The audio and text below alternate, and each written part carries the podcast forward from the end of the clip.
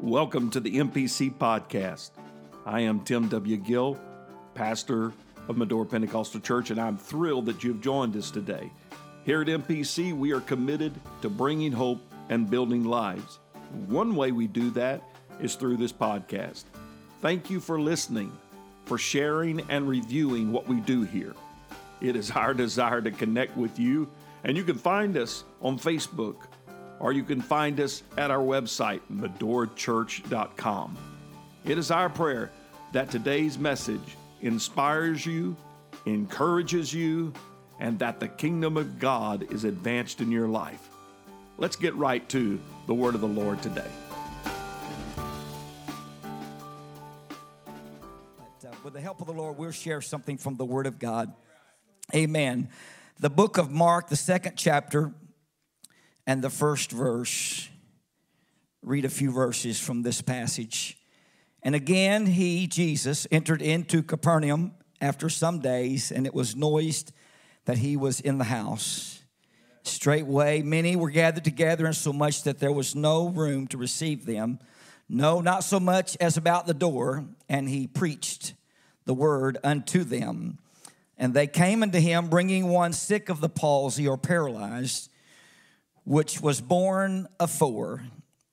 And when they could not come nigh unto him for the press, they uncovered the roof where he was, and they had broken it. When they had broken it up, they let down the bed wherein the sick of the palsy lay. And verse five says, when Jesus saw their faith, he said unto the sick of the palsy, thy son, thy sins be forgiven thee. Or he healed him. And there were certain of the scribes sitting there and reasoning in their hearts, why doth this man speak blasphemies? Who can forgive sins but God only? And immediately when Jesus perceived in his spirit that they so reasoned within themselves, he said to them, why reason ye these things in your hearts? Whether is it easier to say to the sick of the palsy, thy sins be forgiven thee? Or to say, arise and take up thy bed and walk, but that you may know that the Son of Man hath power on earth to forgive sins. He saith to the sick of the palsy, I say unto thee, arise and take up thy bed and go thy way into thine house.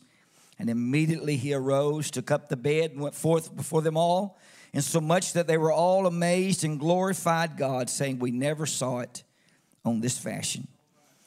We never saw it on this fashion. Would you join me in prayer? Let's ask the Lord to speak to our heart this morning. Lord, we thank you, Lord, for your presence this morning in this place. We thank you for your power. We thank you, Lord, for the promises of your word. We thank you for your people that are gathered here today, Lord. We ask that you would bless us each one, Lord. Help me, Lord, to, as your servant, be able to deliver what you've put in my heart. Help us to be able to receive, Lord, the word of encouragement that you have sent our way. We ask it in the holy name of Jesus, and we give you praise in Jesus' name. And everybody said amen. Amen. As you're seated this morning, would you turn to your neighbor and say, their faith, their faith, as you're seated today. I want to preach for a little while about their faith. Jesus used the terms little faith, much faith, great faith, a measure of faith, your faith. He spoke of his faith and, and her faith and our faith. And the Bible talks about the works of faith and the gift of faith. And faith is such an important tenet of our experience with God. Uh, we walk by faith. We live by faith. Uh, we are all subject to uh, many things in this earth and in this life, and we face many things. We face sicknesses. We we face circumstances. We face troubles. We go through trials. We go through dry places. We go through valleys. We we go through many things, and it's faith. It's faith that sees us through. Most of the time, we individualize faith. We we individualize it into our, our own personal uh, being, and we we we relate to it on the basis of our own personal faith.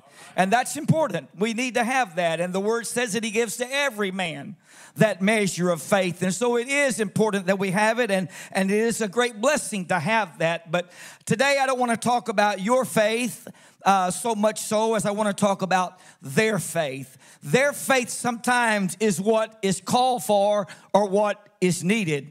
Hebrews, the writer of Hebrews eleventh chapter said, without faith it's impossible to please God. But he that cometh unto God must believe that he is God, and that he is a rewarder of them that diligently seek him.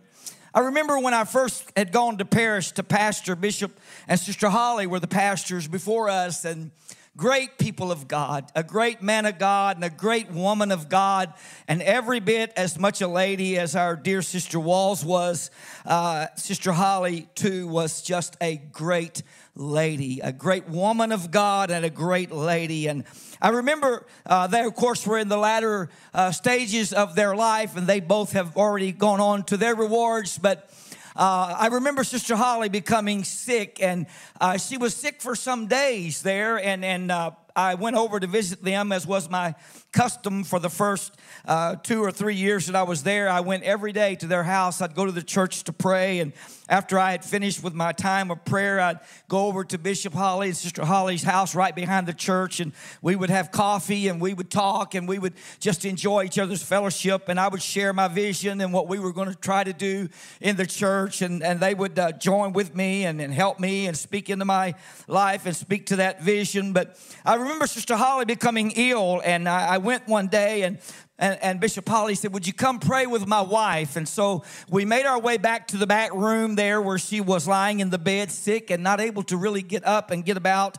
And she uh, said, Brother Gray, she said, would you please pray for me? She said, I, I don't know what's wrong with me. She said, uh, I, I, I have prayed for people. She said, my whole life I have prayed for people. She said, I've seen God do miracles. I've seen God raise people up. I've seen God bring people back in. I've, I've seen God restore and renew, and I've seen God answer prayers miraculously. She said, but for some reason, I just can't seem to believe God for myself. And I understand that. And if you've been living for God very long, you understand that too. Because we've all found ourselves in places where we wondered, God, what's wrong with my faith? God, why can't I touch you? Why can't I, why can't I get my healing? Why can't I get my, my breakthrough? Why can't I do what I need to do and receive what I need to receive? And and, and I, I remember her telling me that, and, and I remember I, I was probably naive to say so, but and, and certainly I, I held no such position as to speak over her, but I said, Sister Holly, I said, sometimes it's easier to believe God for somebody else than it is to believe God for yourself. Simply put, I would like to say it this way. Sometimes we need somebody else to have some faith for us. We need somebody else to believe God for us. Oh, yes, I've, I've had God answer prayers. Everybody in this house has had God answer prayers. Everybody in here knows what it is to believe God and get an answer. Everybody in here knows what it is to put your faith on the line and see God respond to that faith miraculously, even at times. But we also know what it's like to pray and wonder why it didn't happen, why we didn't get that breakthrough, why it didn't, why it didn't, God didn't answer in the way that we wanted God to. This passage of Scripture, I think, will help us, it helped me at least, to understand the importance of other people's faith in my life. I'm telling you this morning, I need you. When my wife was sick just a few days ago, amen, Pastor Gill, there was nothing in my heart but fear. I was afraid I was losing her. I prayed, God, don't let her pass before I can get there. I was in another city, a little church that we're interim pastors of right now, and uh, a brother and I were there doing a little work on the church, and we were already on our way back when I got the phone call, and I just cried and prayed my way home, and, and, and, and, and yet I didn't have much faith. I didn't have the ability. I, I, I told God I believed, and I told God that I was trusting Him, but at the same time, I was struggling with the fear that was in my heart. Oh God, what's going to happen? Oh God, we need you right now. But little did I know that across America and across the globe that there were hundreds and even maybe thousands of people who stopped what they were doing and they lifted up their voices and they lifted up their hands. And I'm telling you this morning, I'm persuaded right now that my dear wife is with me today because of their faith. Their faith. It made the difference. It made the difference. The Bible says here in this passage that Jesus had come into Capernaum, and after some days, people found out where he was, and they came and they gathered around the house. We know from study of Scripture that the crowds that surrounded Jesus were never numbered in small numbers of ten, twenty, or thirty, or forty, except when he would go aside for certain seasons and certain time. He would bring certain groups, uh, small groups of people that would go with him in those times. But for the most part, everywhere that Jesus went and ministered, the crowds numbered in hundreds and thousands.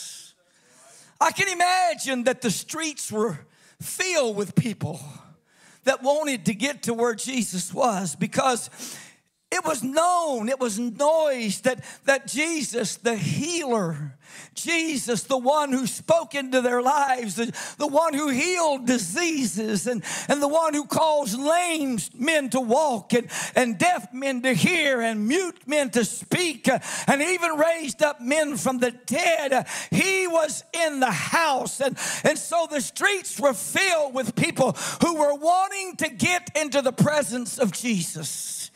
They wanted something from him. So much, the Scripture says so, that there was no room to receive them, not even at to the door. There was no way to even access the entrance into that house. And, and so Jesus there preaching the word. Let me take just a moment to say that no matter how great our needs are, there is no greater need in our life than the preaching of the word of God in our life. I thank God for his miracles, and I thank God for his marvelous works, but I wouldn't be here today if it wasn't for this word. I wouldn't be standing in this pulpit if it wasn't for this word. I wouldn't have my name written down in heaven if it wasn't for this word. I wouldn't have had my sins washed away if it wasn't for this word. I wouldn't be full of the Holy Ghost if it wasn't for this word. I wouldn't be walking in truth and holiness, without which no man shall see the Lord, if it wasn't for this word. So Jesus preached the word. And the Bible says that they came. They came to him, or they came into the region or the area or that geographical location, at least as close as they could get. I've, I've tried to conjecture in my mind at least what it must have been like. You know, we've all been in crowds at one time or another. We know what it's like to try to, you know, turn and wedge your way through and slip your way through and excuse me and pardon me and, and try to make your way through. But hey, when everybody's there looking for a miracle, nobody's getting out of your way. Nobody's giving you a pass. It's, it's kind of like getting in the line at the grocery store. Don't ask anybody if you could go ahead of them. You might get in trouble, and I don't know what the outcome might be. And it was much like that in this situation. Everybody was there. Everybody that was there had a need. Everybody that was there wanted to see Jesus. Everybody there wanted a miracle. Everybody there was trying to get to where he was. I don't know, even know how that they how that they got there. Perhaps could have been that there were people that were there were great crowds of people, and maybe maybe one of the friends that brought this paralyzed man there that day, maybe he asked somebody, "Where are you guys going? Where's everybody going? What's the, what's what's what's happening? Why why are so many people headed in that direction toward that house over there? Why is everybody surrounding that?" Maybe it was then that somebody said, "Don't you know that it's Jesus? Don't you know it's the healer? Don't you know that it's the one who is going amongst us and doing these great and mighty miracles? Don't you know?" Maybe that was where the that, that was where the seed was sown in their heart. Oh, people are waiting for a testimony, aren't they? They're waiting to know what happened to you, what happened to me, what changed you, what changed me. Uh, amen. They're looking for an answer. I'm persuaded that no matter how confused our world is today, I'm persuaded that deep down inside of them, uh, there is a soul that is searching for their Creator. There is a soul that is searching for salvation uh, and for some kind uh, of miraculous deliverance. Maybe one said to the other, hey, what about our buddy over there? He's paralyzed. He's laying in a bed. He can't do anything for himself. Apparently, these were four friends who helped him, who took to cure him, who carried him wherever he needed to go. Maybe they served him his meals. Maybe they spooned broth or food into his mouth. Maybe they held a cup up to his lips so that he could get a drink of water. I don't know what all they did for him, but they must have thought very highly of him, and they must have loved him greatly to be able and be willing to do what they were about to do. But whatever it was, at some point in time, uh, one said to the other, let's bring him to Jesus. If he healing people, who better than our friend right here? Who better than this man uh, that we care for and we love? Why don't we bring him to Jesus and let Jesus do something in his life? And thus faith was born in their hearts. As far as we know, this paralyzed man didn't say anything. As far as we know, he didn't ask them to bring him to Jesus.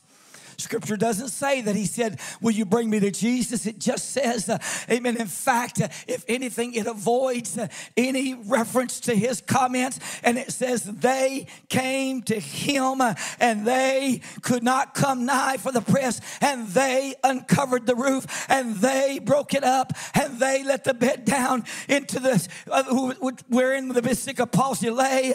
The Bible just simply tells us that they did it all. They had faith for their Their friend, that if they could get him to Jesus, uh, that something was going to happen. It must have been an ordeal. Can you imagine, and, and, and just to somehow help our American minds to, to relate to this, uh, amen, houses of that day, they were also built with, with some type of a roof, of a wood structure, oftentimes with a, with branches and so forth covering and, and mixtures of dirt and so forth to seal off that roof, uh, amen, to, to, to make that safe from weather or, or to keep it uh, dry from weather, but perhaps whatever it was, uh, I can't imagine making my way to that house and trying to get on that roof by myself. Just me. Can you imagine? You got four men. They're carrying a bed or a stretcher. Amen. And they and then one on each corner. And they're trying to, excuse me, pardon me, help. Can we get through you? Can we get by you? And they're trying to somehow, I don't know how they did it. I don't know how they persuaded anybody to let them, but somehow they persuaded somebody to allow them access to the side of that house. Can you imagine climbing a ladder with, with, a, with a man on a bed?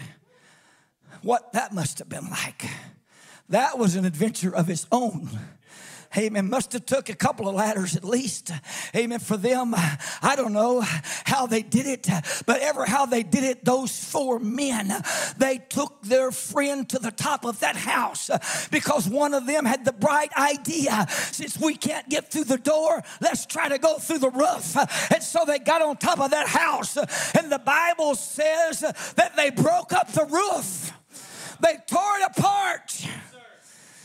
I, I, I, I imagine what it must have been like on the inside when dirt started falling down and pieces of branches started falling down and people started looking up and saying, what in the world is going on in this place? What are you doing? Don't you know that we're having church?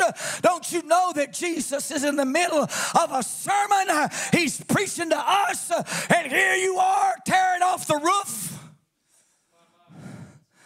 But by that time, the roof was gone, and four men are peering down into the house, and Jesus is there, and they take ropes, and they lower that man into the presence. I, I believe they probably lowered him right in front of Jesus.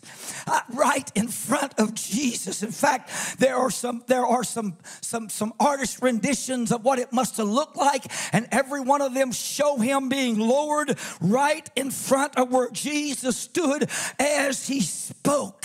Amen. Lowered this man down into his presence. They didn't surprise Jesus because he knew all things, because he was not just a prophet, and he was not just another man. He was not just a teacher. He was not just a preacher. He was God Almighty manifested in flesh, and he knew the beginning from the end. He knew what was happening. He even knew what was about to happen. So they got him down into the presence of Jesus. And Jesus looked at that sick man, that paralyzed man. And the Bible said, when Jesus saw their faith, doesn't say anything about the paralytic's faith. I don't even know if he had any faith. If he did, his faith had probably taken a beating. I can only imagine what it's like to be a paralytic. I don't, I don't want to live that experience for sure, but I can only imagine what it's like to not be able to get up out of a bed. What it's like to not be able to lift your hand, or to be able to take a step, or to be able to function as, as many of us are blessed in, in our abilities to function. I can only imagine what that would do to your faith after a little while. I can only imagine how discouraged you could get, how down and out you could get, how, how you could feel about things. Maybe that, maybe that paralytic thought, we're wasting our time. Maybe he even told his friends, you guys are crazy. I've been like this for a long time, and nothing's going to happen. And why don't you just leave me and let me die and let me go home? But no, they had some faith for their friend. They had faith for this man. And the Bible said that when Jesus saw their faith, he didn't talk about, he didn't talk about them coming through the crowd. He didn't talk about them climbing the roof. He didn't talk about them tearing it off. He didn't talk about what it cost them to get there, how much sacrifice that was involved in them arriving to that location. All Jesus did was see their faith. And when he saw their faith, Faith. He looked down at that paralyzed man, and this is what he said. He said, son, thy sins be forgiven thee. But the translation of that is, be healed. Be healed. I mean, you know what I think happened right then? I think that man was healed right then. But he was so bound by his past. He was so bound by the life that he had lived that he couldn't even understand that a miracle had taken place in his body. Amen. All he knew was he had never been able to rise up out of that bed. How many thousands of times he tried to raise his head? How many thousands of times he tried to crawl out of bed? How many times he threw himself off into the floor and somebody had to come pick him back up and get him up? But Jesus looked at him and he healed him. There were some mockers there. There were some who were scoffers. And they said, how is it that this man is forgiving these sins? Who but God can forgive his sins? You see, they didn't have the revelation that you have. They didn't have the revelation that I have. They didn't know that they were witnesses of God Almighty manifested in flesh. They didn't know that it was the one who said to Philip, you have seen me, you have seen the Father. They didn't know that. So they began to say these things, but Jesus, he knew. He knew what was in their hearts. He knew what was in their minds. He looked at them and he said, why, why are you per, per, perplexed? Why are you confused? Why are you saying these things? Why are you even thinking these things? For what is easier? Is it easier to say your sins are forgiven, or is it easier to say arise?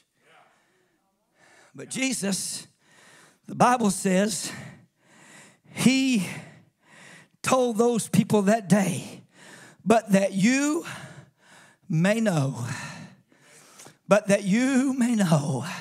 There's not anybody here this morning, most likely, that don't know. Amen. We, we, could, we could have a testimony service right now. And oh, the stories we could tell, the testimonies we could share, the miracles that we could relate this morning that God has done. And they were done that we may know. And they were done that others may know. But this was so that those people could know there that day. Amen. The miracle power of Jesus Christ. And maybe that's why I'm preaching this message this morning, is to remind us of what we know, to remind us of what we already know, because we are already, like Peter said, we are already eyewitnesses of His majesty.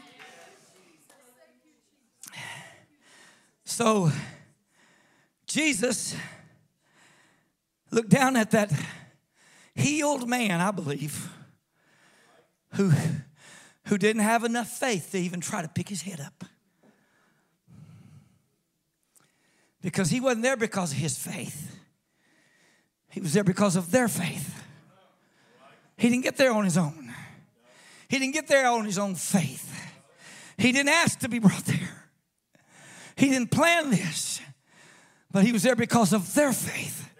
He was there because they believed that Jesus could heal him. They believed that Jesus could raise him up. Probably they were thinking in their minds, the moment that Jesus said, "Thy sins be forgiven thee," they were probably thinking in their minds, "Come on, get up. Come on, try it. Come on, take a step. Come on, try to get up out of that bed." But no, he does not. He's not doing anything. There's no response. There's no reaction. So Jesus looks down into that man's eyes and he says to him, "Arise." Oh, there was nothing could hold back that physical body. There was nothing, there was no mind that could keep that body from reacting, because the Creator, the Creator was speaking into that body that He had formed. Amen. Out of the dust of this earth, the Creator was speaking. And when the Creator speaks to the creation, I said, when the Creator speaks to the creation, creation has no other alternative other than to react and respond to the voice. Voice of the Creator. There are many times that God doesn't speak to creation, because He has created us and made us in such a fashion that He wants us to voluntarily respond and react to Him. But there are particular times, like when He spoke to the winds and the waves, "Peace, be still." And here's another time when He speaks to a paralytic who is already healed in his body, but doesn't have enough faith to try to get up out of that bed. And Jesus says, "Arise." Before that paralytic had time to process the thought, his head popped up off of that pillow. Before he could process what was happening, amen, he found himself sitting on the side of his bed. Amen, before he could process what was happening, he was sitting there looking at them. And the next thing he knew, before he could process it all, he stood to his feet. Because the Creator said, "Take up thy bed and go." Involuntarily, I believe, involuntarily, he bent over. Oh, he had never done nothing like this. Amen. But he bent over and he picked up that bed. Amen. And took it up. Amen. And put it on his shoulder. And the Bible said he went forth. And the scripture says that they were all amazed and they glorified God. And they said, "We've never seen anything like this happen." Do you know why it happened? It happened because of their faith. Not his, but their faith. It's why we do what we do. It's why we're here this morning. The needy are often paralyzed by their circumstances. They're unable to help themselves. Every bit as helpless as this man in Capernaum, needing someone to stand in the gap and make up the hedge for them. As far as we know, this paralytic had no faith. But there were four men. There were four men that had faith enough for him. They had faith enough for him. There's such a need in our world today. We live in a world that's paralyzed. Paralyzed, not so much by physical paralysis, but by spiritual and mental and emotional paralysis. They can't really help themselves. Their minds are in a fog. They're confused. They don't know which way is up. They don't know which way is down. They don't know whether to go right or whether to go left. They don't know what to believe or what to think. Such confusion is in the world today. I believe what the world needs today is more of their faith. I believe the world needs a church that has faith for a lost and a dying world. I believe the church needs men and women who have faith for a lost and dying world. They can't believe for themselves. They don't have enough faith for themselves. They're so paralyzed. They're so bound. They're so tied up by what they are living in and living through that they don't have enough faith to try again, to pick their head up off of the off, off, off of the, the couch or off of the cot. But what they need is somebody who believes that Jesus has the power and the authority to set them free. Somebody who believes that Jesus can change their life. Somebody who believes that he can take off the shackles that are holding them captive. Somebody who believes that he has the key to the doors of darkness and that he, as the light, is able to deliver them and bring them forth out of darkness and into his marvelous light. That's why we pray. That's why we fast. That's why we have revival services. That's why we have church. That's why we teach home Bible studies. That's why we plant new church works. That's why we send out home missionaries. That's why we send missionaries to foreign nations of the world to preach, to reach, to teach, and to train others, that others may be delivered from their sins and set free from their captivity and given victory in the name of Jesus. And others may say, we've never seen anything like this before. People around the world need some of their faith. They don't have any of their own. And they're dying in their sins. Unless somebody can do like these four men and say, you know what? We're going to do something. I don't know how we're going to do it. I don't know how we'll get through the crowd. I don't know how we'll get up on the, I don't know how we'll get him inside. I don't know what we're going to do, but we're going to do something. We're going to do whatever it takes to get him to Jesus. All of us today have family members, and I feel confident in saying that there are probably some of us here today that have lost family members. Probably some of us that have family members that are backslidden. Probably some of us that have family members that are living lives that we never, ever dreamed that they would live. Our, our minds can't fathom how they got from where they started to where they are today.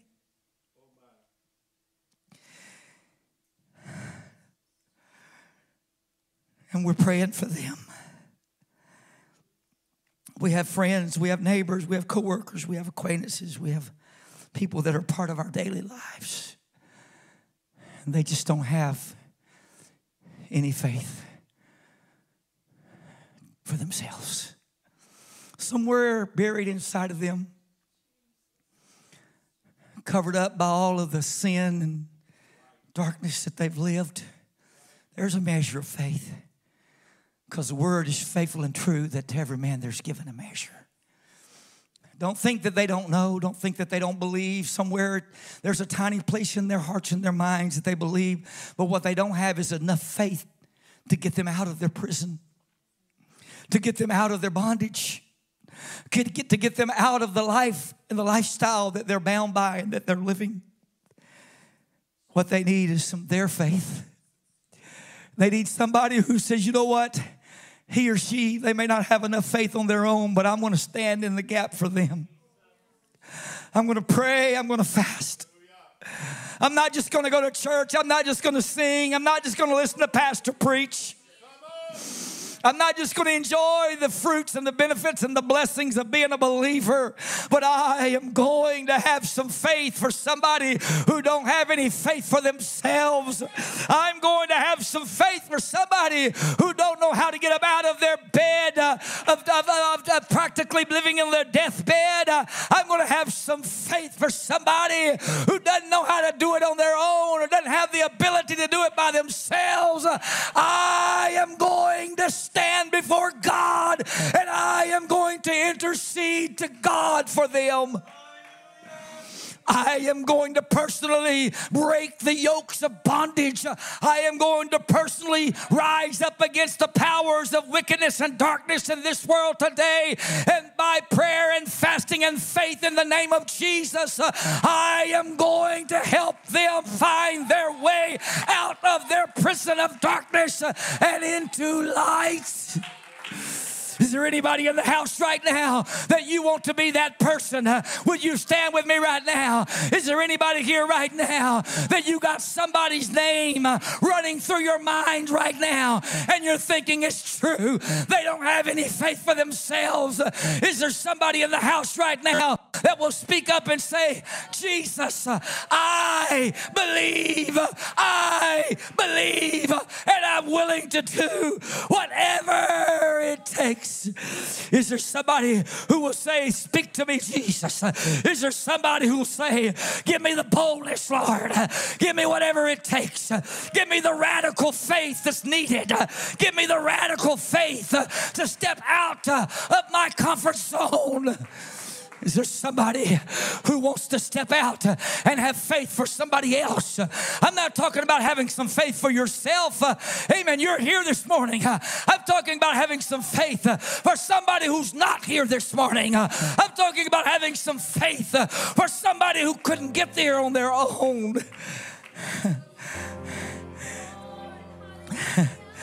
Could I tell you right now that if you could just have a little faith for them, if you could just have a little faith for them, healing is on the way. Deliverance is on the way. Victory is on the way. Oh, they don't have to be able to do it on their own. They don't have to be able to do it on their own. I remember when my dad was living a life of degradation. He was an alcoholic. He was a womanizer. He was a gambler. He lived every day and every night in the darkness of sin. But lying on her bed was a faithful saint of God, my grandmother Drusilla Gray. And every day and every night, she interceded before God for her son R T. Amen, Gray. Could I tell you right now, my dad didn't have enough faith. He didn't have enough faith to get up from where he was. He didn't have enough faith to get out of his prison. He didn't have what it took to get deliverance. But oh, Grandma Drusilla did. Grandma Drusilla did.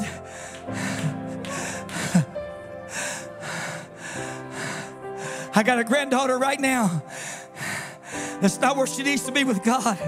But last Sunday morning, Pastor Gill, she was sitting on a pew at First Pentecostal Church. She wasn't there because of her faith. She's too confused. She's too bound. But she was there because of my wife's faith.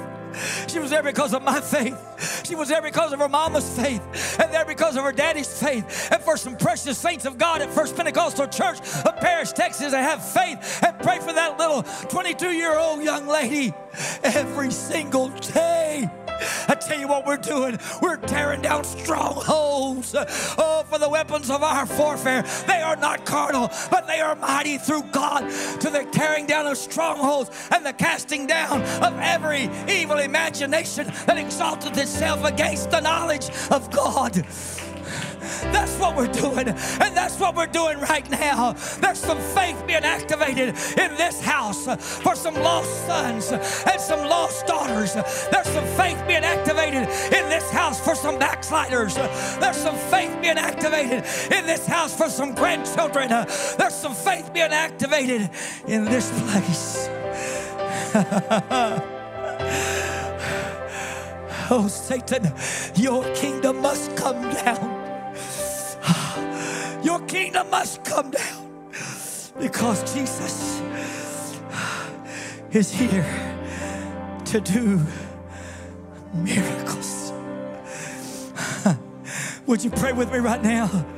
God, send forth angels. Send forth ministering spirits. Lord,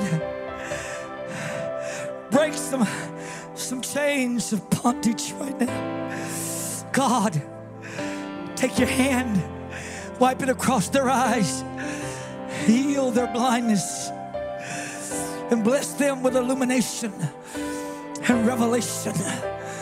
God, the God of this world has blinded their eyes. But oh, just like in, in the days in which you walked upon this earth, when you healed the eyes of the blind, they were physical blindnesses. But today we're asking for the healing of spiritual blindness. We're asking for illumination and revelation.